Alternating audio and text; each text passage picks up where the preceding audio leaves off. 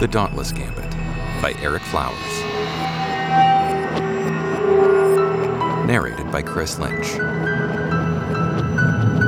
Episode 36 Welcome to the Conspiracy's Conspiracy.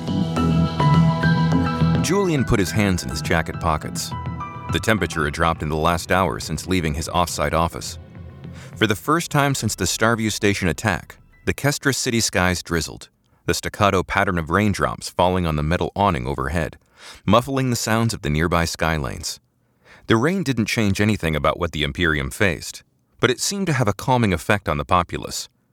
Even in the grip of uncertainty, rain would still fall, and the universe would continue. And continue it did, at least as far as Julian's universe was concerned. An encrypted message from Lieutenants Yadav and Meridesi had come through earlier that day. They had requested they meet, neutral ground, secluded, off the record. Julian had provided the location, an outer ring commerce district on the far southern edge of the city, far from any government facilities. The building he waited in front of was unoccupied, awaiting new tenants who could afford the district's ever climbing rents. It was an excellent location for a clandestine meeting, though he and his guests would not be going inside. Julian had arrived ahead of the lieutenants, making sure the place was secure and that no one had followed him. The chances were low that Rennick would attempt another abduction after the failed ending of the last one, but the assault was still fresh in Julian's mind, and he could not fathom returning to that white torture cell. An involuntary shudder at the memory coursed across Julian's skin as a public autocab rounded a corner and descended to a stop in front of the building. The autocab door slid to the side, rain dripping across the opening. Yadav and Qin ducked out and double timed to the awning where Julian was standing. Gone were the white Imperium Navy uniforms. Each of them now wore completely unremarkable street clothes and long jackets. Julian smiled at the change of appearance. It was always so interesting to see people dressed down when previous encounters had always been in uniform. Though for Meridesi, he supposed the uniform was the disguise, and this was closer to her actual identity. 5E had no dress code. Julian knew Qin's secret, and he suspected that Yadav did not. However, Qin did not know Julian was the one who had activated her, and the director had not said whether that was a relevant detail or not. Perhaps he could find a way to let Qin know that she has another friend present. Agent Siddig, Yadav said, shaking water from her sleeves. Please, please. Julian is fine, he said, gesturing at each of their civilian attire. It is just us out here. Yadav eyed Qin, a reluctant shrug accompanying her words. Fine. She nodded to the darkened building entrance behind Julian. We going inside? Does it have power? Julian bounced once on his heels. No and no. This is where we meet, not talk. For that, he gestured towards a nondescript vehicle that was parked across the street, rain falling freely onto it. You can dismiss your car. We will be taking mine. That wasn't what we talked about, Yadav said. Qin placed a hand on her arm. It's okay, Esme. We are now on, as you might say, Julian's turf, Qin said. Yadav's lips pressed tight, but she remained silent. She pulled back the sleeve of her jacket and pressed a virtual button on the curved screen of her comms interface. The car they had arrived in closed its doors and eased away, empty, back into the sky lane. I appreciate the endorsement. I assure you both, this is for all of our safety. You have heard of safe houses? Well, this is a safe car. Armored, transmission shielded, no record of ownership. Once we are inside, we are as good as invisible, Julian said, tipping his head and adding, until we exit, of course. Yadav scrunched her lips to the side. Where is it taking us? she asked. Julian smiled. Nowhere. We will fly in a big circle, tracing the city's perimeter, after which I can drop you off anywhere convenient. Given each of our employers, this is one of the few places in the system I can be certain is private. Julian took a step toward the car, but stopped. Oh, please note your comms and any other broadcasting devices you have will not be able to send or receive transmissions. Qin nodded. Yes, we have arranged for our absence to be accounted for. Julian bowed his head. Excellent. If you would join me in my office, please. The three scurried through the drizzle across the empty street. The car's door slid open, and the interior light came to life with a soft orange glow. Julian stopped at the door, motioning for the two lieutenants to enter. Yadav was first, taking one of the rear facing seats. Qin followed, taking the seat next to her, Julian was last, taking the forward facing seat opposite his guests, noting how both of the lieutenants, trained intelligence officers, had opted to sit where they could not see where they were going. The door slid shut, the car's windows tinting automatically, and they were enclosed in silence. The sound of rainfall nullified by the vehicle's noise cancellation filters. Julian held out his hands, showing off the car's interior. It is not pretty on the outside, but I think we know better than most when outside appearances do not reflect their interior. Julian tapped his com, activating the car's flight path. It gently eased itself up off the ground, moving towards an ascent lane. We are effectively alone. I take it that this is a continuation of our previous conversation? That's right, Yadav said, crossing her arms. Before Director Clarke cut us short, you were quite blunt with your assertion that there is a problem on the terminus, and we don't believe that it was merely a guess. Julian exhaled, nodding in acknowledgement of his none too subtle hint. Yes, I apologize for the nature of how the topic was broached. As you can see, I needed your attention quickly, and it appears I was successful. Yadav leaned back into the seat, arms still folded. Indeed, you were. We had a little time to do some exploration of our own, and we'd like to broach a topic as well. Yadav grinned, though Julian suspected that levity was not the source of her satisfaction. Qin, care to elaborate for Julian? Qin adjusted her posture and wove her fingers together, placing them in her lap. Julian smiled in anticipation. He had already made a guess at what they might surprise him with, and was eager to confirm his deductions.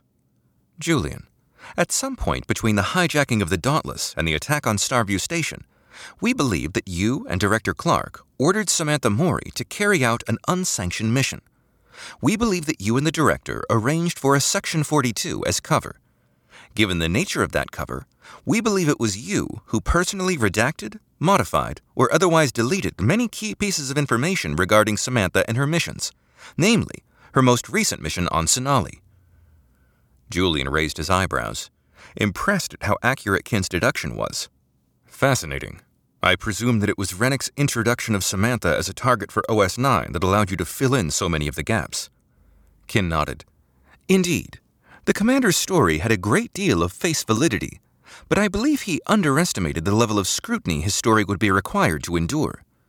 Yadav grunted. The difference between 5e field agents and us desk analysts, am I right? Julian clapped softly. Yadav was lightening up. Wonderful, lieutenants. Please, Qin, continue. Qin glanced at Yadav, then back to Julian.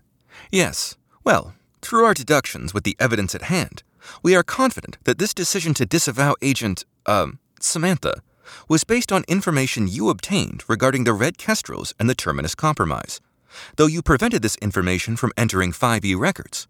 We believe this information was obtained not through an internal Imperium leak, but on Sonali through a Red Kestrel named Eddie Renner, Again, a name left out of any report, and only introduced to us through Commander Tau. Julian chuckled. He even brought up Renner? My, my. The commander is weaving quite the conspiracy in his attempts to thwart your investigations. Yadav leaned forward. So it was this Renner then, yes? Do you have his location? Julian winced at the question. Ah, no. Though you are correct in your presumption about Renner's involvement, the decision to leave him on Sonali was an improvisation by my partner, though I do not believe her other option would have been to bring him in alive. Yadav scoffed and shook her head, muttering something about 5e. Julian smiled, pretending not to hear as he turned his attention back to Qin. Please, continue. Qin nodded. You, Director Clarke, and Agent Mori are conducting an unsanctioned operation based on the information you retrieved and subsequently hid from your own agency. However, Qin paused, giving Yadav a quick glance. Commander Tau's interference and the Starview Station attack added unforeseen variables to the situation. You are wagering that we have also concluded that Commander Tau may be a source of the Red Kestrel and Imperium collusion, which also means that you presume we will all agree that our respective organizations are not to be trusted. How'd you do? Yadav asked, a glimmer of admiration in her eyes she could not disguise. Julian clapped softly.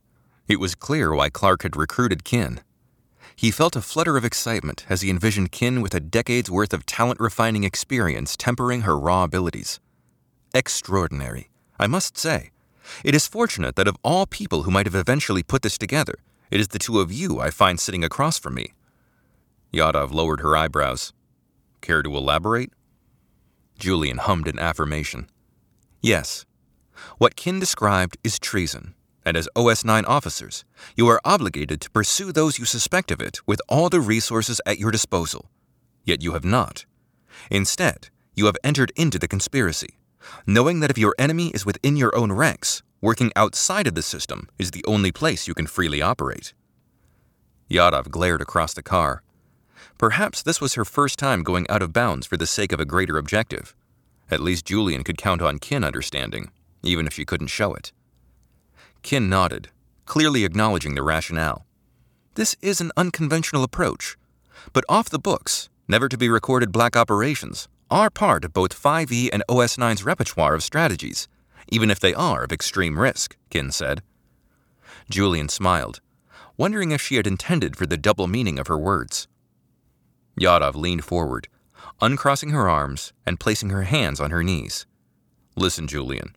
In the spirit of unconventional approaches, I want you to give us something in good faith. You learned of the compromise on the terminus from this Renner fellow. What was it you learned? Ah, yes, right to the core. The key information OS 9 is missing because of me, Julian said with a nod. Well, Yadav insisted. I just told you. The key information. Key. Julian smiled at his joke, waiting for a response. Neither of his guests reacted, each staring back at him with slightly wrinkled foreheads. Julian sighed, silently wishing Samantha were here. She would have at least retorted with a cynical, sarcastic bar prompting him on. Let me explain. Julian recounted the events leading to Samantha's exile as the car continued its route around the city, the mission on Sonali, the discovery of the duplicate terminus key and how it was used against the Dauntless, and the altering of 5e records that might reveal their discovery. There was no turning back for Julian, Clarke, or Samantha. Either this won the lieutenants to their side, or Julian had just arranged for the swift end of everything they had worked so hard to keep well compartmentalized. Julian knew he could trust Qin. She wouldn't betray one of Clarke's own, he hoped. Yadav needed to be won over, though, and Qin's influence would be essential for that. Yadav's eyes flared. You knew how the Dauntless was taken? Why didn't you share this?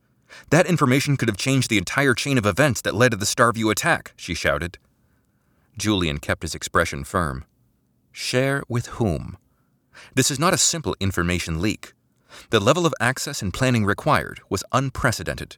The High Imperius himself could be the compromise, and I would not be surprised. We had no one with which to share without risking sending an advanced warning to anyone involved. Julian sighed. Yadav's anger was justified, though she seemed to be angry with more than just him. For that reason, he needed Qin to be the one to prompt a response. Julian looked away, preparing an expression of urgency for Qin to read. Please, we must face the reality that those behind this plot have us in a circular quandary. We have little hard evidence, and the more we interfere, the more they become aware while we lose any advantage. I am genuine when I tell you that right now, this is me sharing the information at the earliest opportunity thanks to Rennick sending you my way. He met eyes with Qin, readying the statement crafted to trigger her sleeper agent's vigilance. No one can find out that the three of us have ulterior motives. We are at risk because we know secrets that make us targets, that put us in danger. The hijacking of the Dauntless, the raid on the Kestrels that gave us the Terminus as the source of the compromise. It brought us together, and we must cooperate if we are to survive. The three fell silent, Julian was right, and they knew it. It was Qin who broke the silence in the car. We agree, and we want to help. What is your suggestion? she said. Yadav grimaced, but said nothing. Good, Julian nodded. He had swayed them. The nature of the access key means that you can narrow that part of your investigation to the Terminus computing core. At some point, it was accessed by someone with authorization to provide to the Red Kestrels.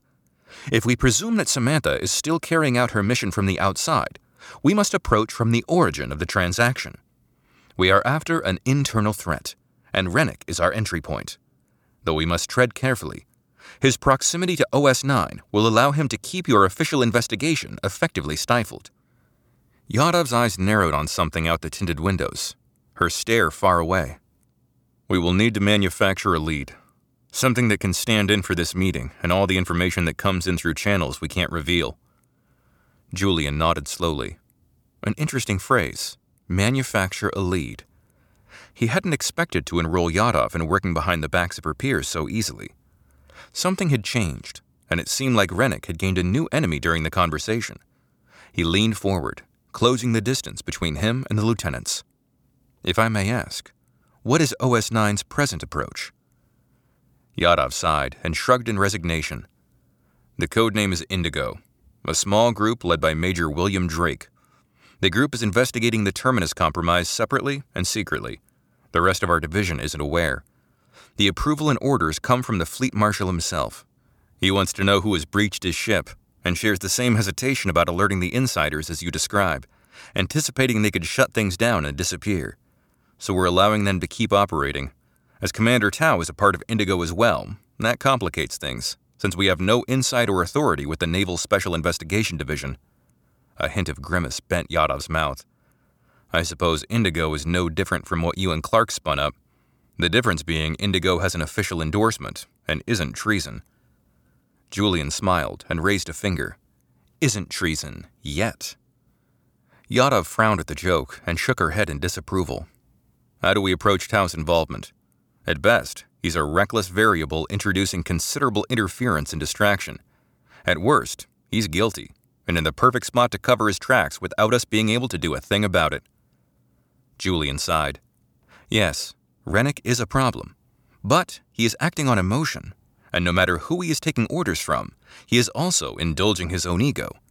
He will want to stay right on top of Indigo and make sure he is in the clear, which means you can stay right on top of him without needing to go too far out of Indigo's way. Julian leaned forward, his face hardening.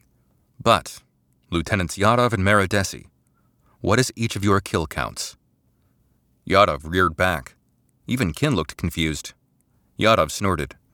I've been an active duty member of the Imperium Navy for years, with several engagements and commendations for valor on my record, Agent Siddig. What sort of question is that? Julian held up a hand. Please, I do not mean to insult, but you need to understand something about Rennick. While under normal circumstances, most of us play by the rules, he does not. He built his career on assassinations, sabotage, operations that are not on any 5e records because they require actions that go beyond what any rational person would consider being for a greater good. If he decides that one of us needs to be eliminated, murdered, he will ensure that we end up in some back sector fringe planet ditch, and will do so without remorse or hesitation. The interior of the car was once again silent. Both Yadav and Qin's faces betrayed genuine concern. That was good. Julian had witnessed Rennick kill far more important people than the three of them, for far less. Qin blinked a few times and took the chance to redirect the conversation.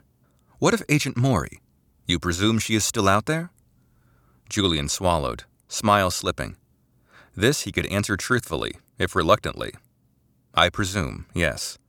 But when she departed, she was told to withhold her plans and maintain a complete communication blackout.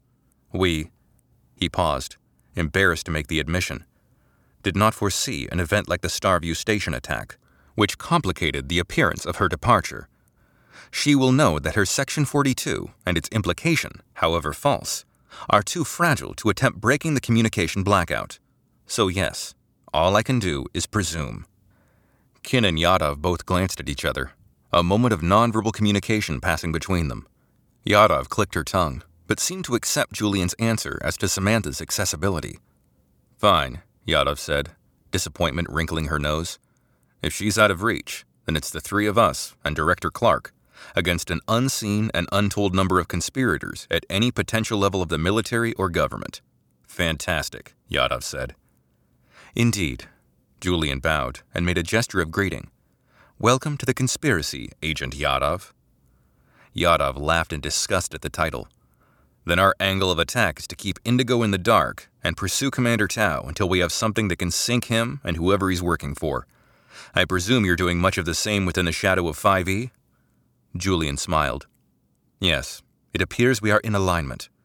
I will explore potential channels for communication, but I fear that the commander's scrutiny of myself and Director Clarke, and 5e in general, will mean that we may not speak under any official circumstances. Understood, Qin said, bowing her head. Is there anything else we should discuss before returning to our respective responsibilities? I do not believe so. You came all this way just for a single conversation, and I regret we only have this time together.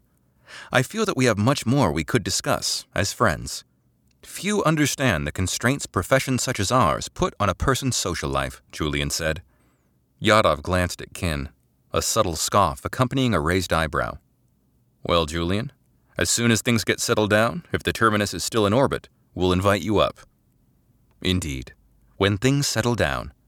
Julian smiled, imagining a scenario where he would agree to board the flagship while Rennick and his collaborators still walked its decks.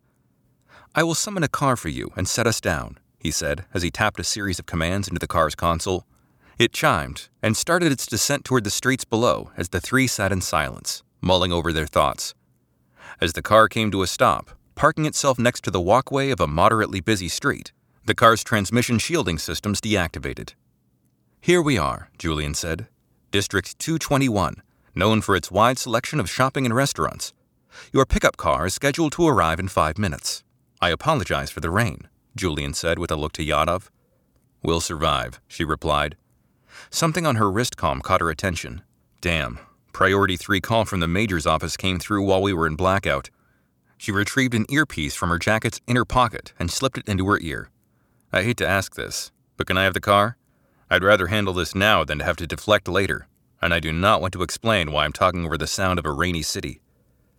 Julian pressed his hands together. No trouble at all. Qin, shall we? The door to the car slid open, letting in the sounds and smells of the weather. Qin and Julian ducked through the open door and out into the street, jogging to an overhang across the walkway. The car's door slid shut, leaving Yadav alone to placate whoever needed her attention so urgently.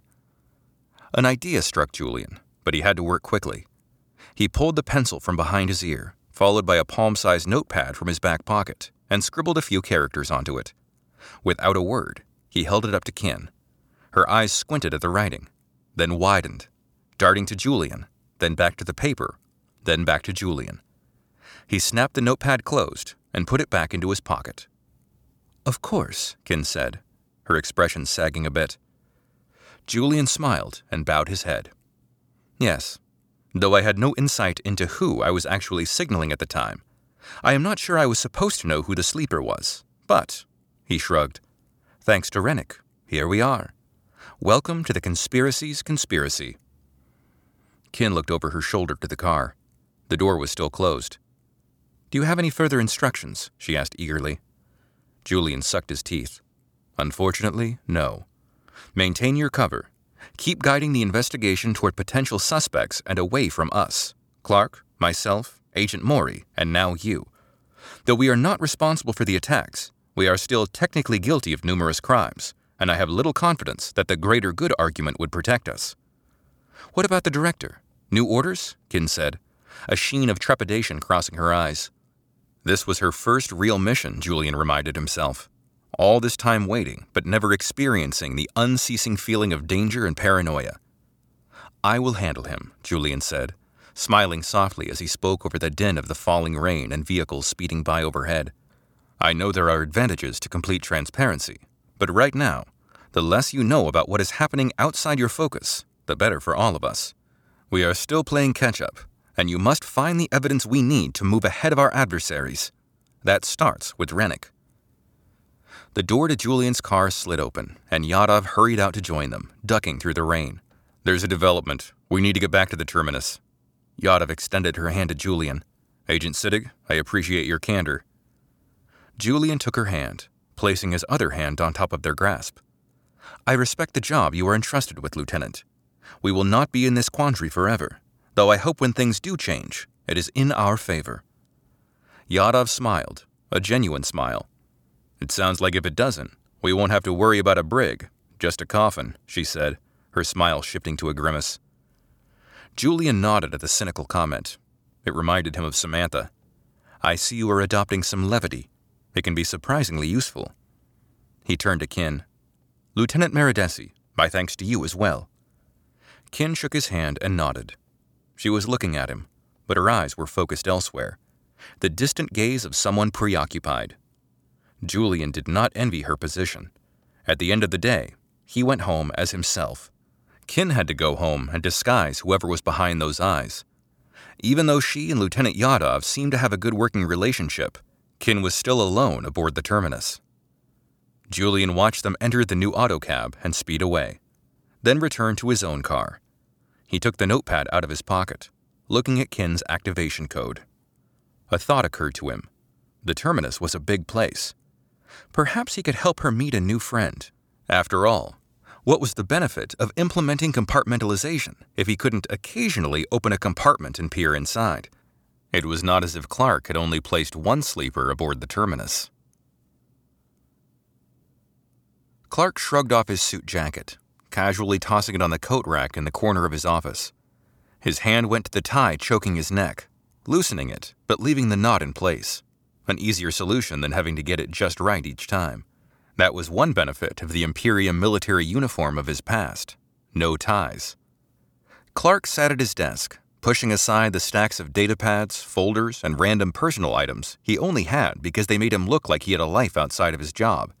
Same as the framed photos on the walls of places he hadn't visited in years, the bookshelf of books he meant to read but hadn't, and the boxing gloves hanging on a hook he hadn't put on in months. No, who was he kidding? Years. Moving to a government job was supposed to be more flexible than Navy life, but all he'd gained was a mountain of work coming from all angles and no military structure to mitigate the chaos. A notification on his computer lit up. It was time. Clarke centered the computer on his desk and checked his appearance in the camera feed.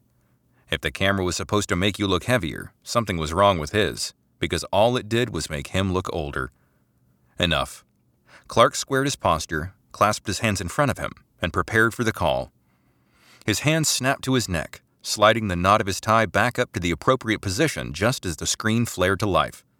Major Drake, thank you for your time, Clarke said. Drake shrugged one shoulder and gave him a nod. I suspected you'd be calling. And please, Eli, go with Will. We don't work together, and I'm presuming this call is off the record. Besides, last time you addressed me by my rank, you outranked me. Clarke grunted. Fair enough. I wish this was about something a little brighter.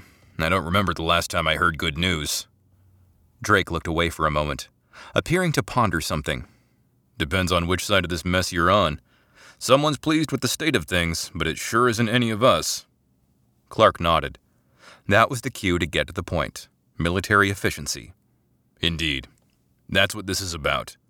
There's an opportunist among us that has become a liability to both of our organizations. Drake practically growled the name.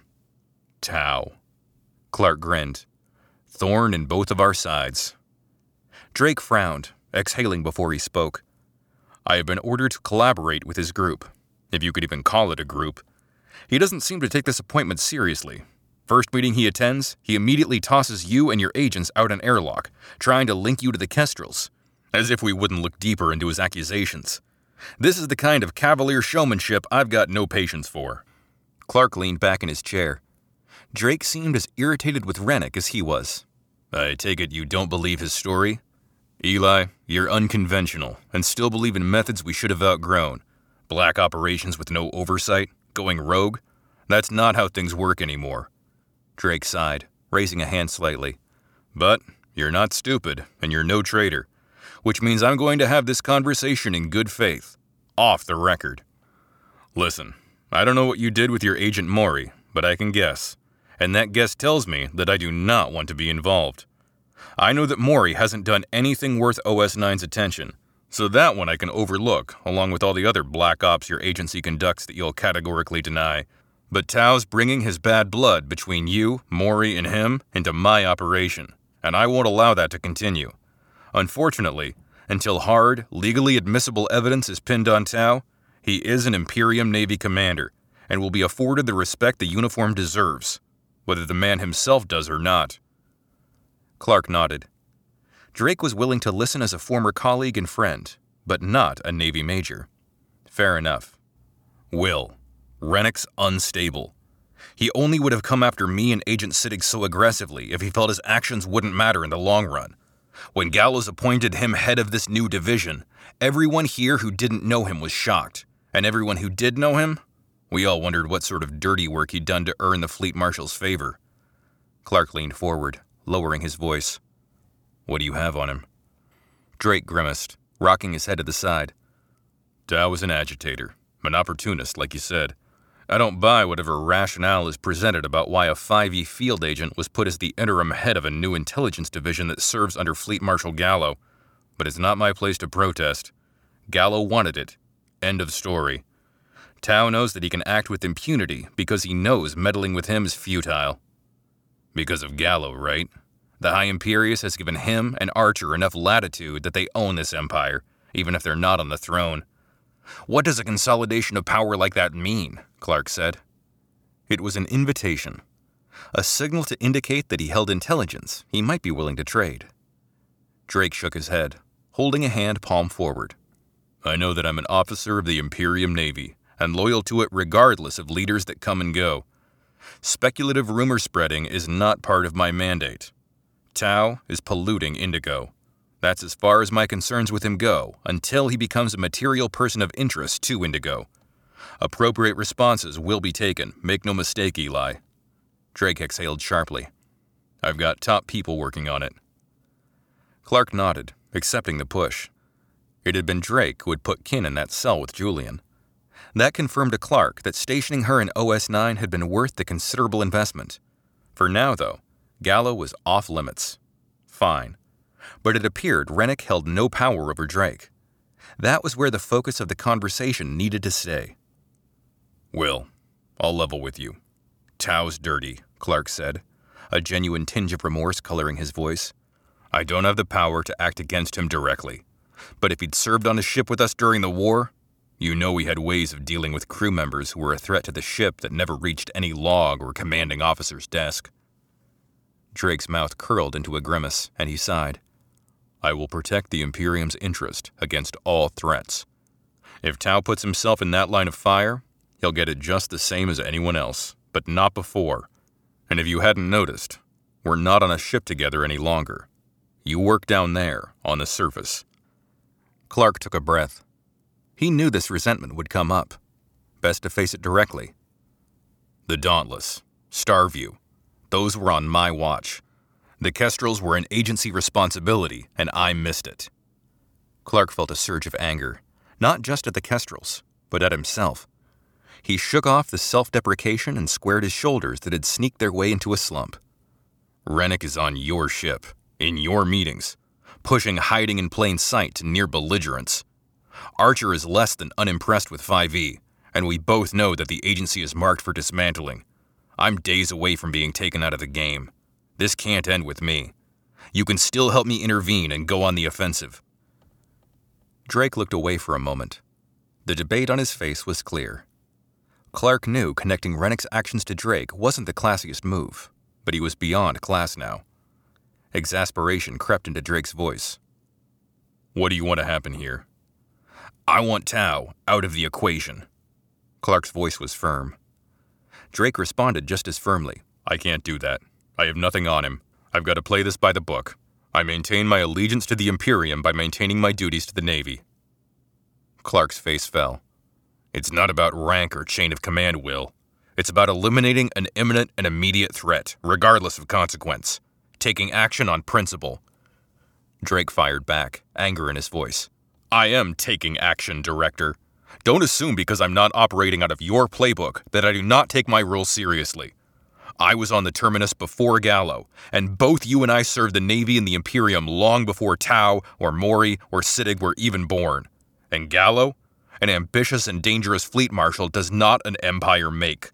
I will not abandon the billions in the Empire who rely on us simply because there's someone at the top we don't agree with. Drake straightened his posture, tipping his chin down slightly. You've forgotten what it was like to serve out of principle. I can't take my oath to this Navy on and off like some necktie. Clarke scoffed. Drake's jab had hurt, but only because it was true. Maybe he had forgotten how to serve on principle. But he still had his own principles, even if they didn't align with Navy regulations. If Drake was not going to help, there was not much use in Clarke holding back. You know there's more coming, right? This goes beyond just one errand runner. Tau is a weapon in the hands of a force greater than only him, you, me, all of us. What good is your oath if the institution you swore it to no longer exists? Drake winced in disgust. Come on, Eli. If Tau gets pinched, the terminus locks down, and we've revealed ourselves to everyone watching in the shadows. What does that accomplish? Clarke fired back. It could short circuit it all, end it before it starts. Drake returned. Or move the timeline up and catch us all even more off guard. Clarke grabbed the sentiment and swung it back. You agree, then, that there's more to come? Drake snorted, his mask of politeness torn away. Is there anything else? Clarke looked to the side, breaking his eye contact with Drake. If there was any bridge left unburned, this request was very likely to finish the job. Will, you're right. I took a risk, and now Agent Mori is facing the consequences. Rennick's vendetta against her is personal, and I'm not able to stop him, but you can. Now, this isn't about taking down a conspiracy, just taking one dangerous element out of play as a favor to me. If either OS 9 or 5E go after Rennick, Gallo can shut us down, and anything we had on Rennick evaporates. But if Gallo were to be the one to become displeased with his new commander, he can eliminate Rennick's influence without jeopardizing either of our investigations. If I can secure proof that Rennick is a liability if left to his own devices, I need you to help me get that in front of Gallo without him knowing I was involved. You know what the man thinks of me. Drake's grimace was the only answer Clarke needed. Making things personal is what got you all into whatever tangle you're in. You want me dragged into it? If the operation is blown, you pull the agent and abort. Going rogue is what got Agent Mori and you into this. It's not what will get her out. Clarke felt his chances slip away. It had been a valiant attempt. Will, I. No. You know me. Hero of the Outrider. I had to try something big, right? Clarke paused. Drake hadn't disconnected yet. Hey, I've got a bottle of Selican whiskey from out past the Gulf, like we had back in the war. Thirty years ago, you and I could have split the entire bottle. Maybe we can share a glass again sometime. A sad smile tugged the corner of Drake's mouth. Eli, if we reach a point when either of us has the time or space to get away like that, you've got a deal. Major, Clarke said. Director, Drake returned. The com screen on Clarke's computer went dark. At least Drake was aware of the situation, but the man was a naval officer in a long line of naval officers. Going rogue in a Clarke like fashion wasn't ever going to be his style. The tie around Clarke's neck seemed to have tightened on its own. He yanked it off and tossed it near the coat hanger, the knot untying itself as it flew across the room. Jackets, ties, offices. He'd been a fighter once. All he did now was send others to do things and wait in hope of making a difference. Samantha was somewhere in the sector, alone and fighting to survive. Even Julian had endured an assault as a result of Clarke's actions. What had Clarke done recently to contribute? He'd become the thing he resented most an empty suit who made all of the decisions and none of the sacrifices. Clark let his fingertips graze the handle of the lower drawer of his desk where the Selican whiskey bottle he'd promised to Drake had been. If that shared drink ever did happen, he would have to find a way to get a bottle sent to him from across the Gulf. The drawer was empty, the bottle having been drunk long ago. Empty, like Clarke's promises to do something for Samantha, for Julian, for Qin, for the Imperium he wasn't even sure was worth saving. On Clarke's computer, a message indicator lit up.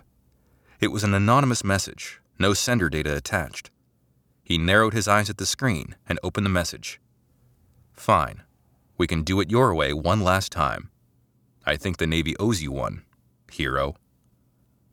Clarke grinned, then laughed, then rocked back in his chair, his eyes landing on the framed photo on the wall just above where his tie had landed in the crumpled heap.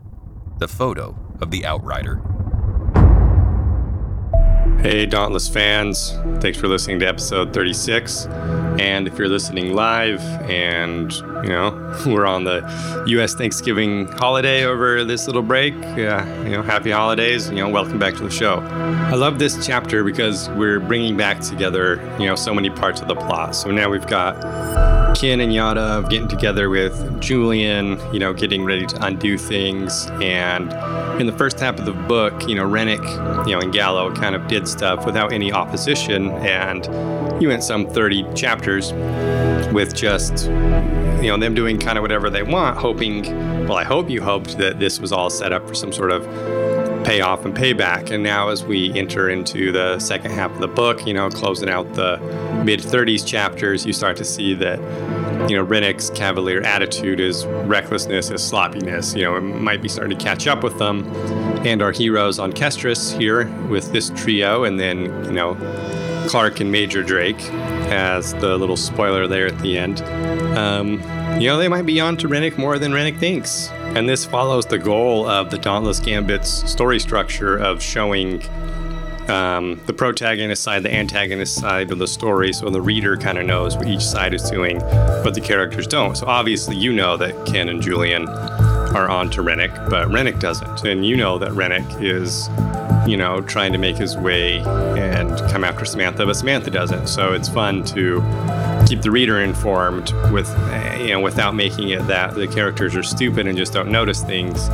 It's just that each side is kind of ahead of each other in ways where, you know, they don't know what the other side opposing them is doing until it finally all starts to come together. Next episode, we're back with Samantha and Eliza and Decker out on the hunt for Cap Basara on Sonali, uh, you know, with a little scene um, with Heavy and Manu up, up front, which is, I think, pretty funny. And then we get back into the action, and we're going to close out Act 2 over the next three episodes 37, 38, and 39, which, you know, almost brings us to the two thirds point of the book. And believe it or not, uh, moves the story of the actual Dauntless Gambit forward about what's going on with the Kestrels and the Imperium and the whole plot. So, hope you're excited for that. I will see you for that this Thursday, December whatever it is, December 3rd. And keep on trucking along with the Dauntless Gambit. Email me, erik at erikflowers.com if you want to talk about the show. Otherwise, uh, I will see you in a few days for episode 37.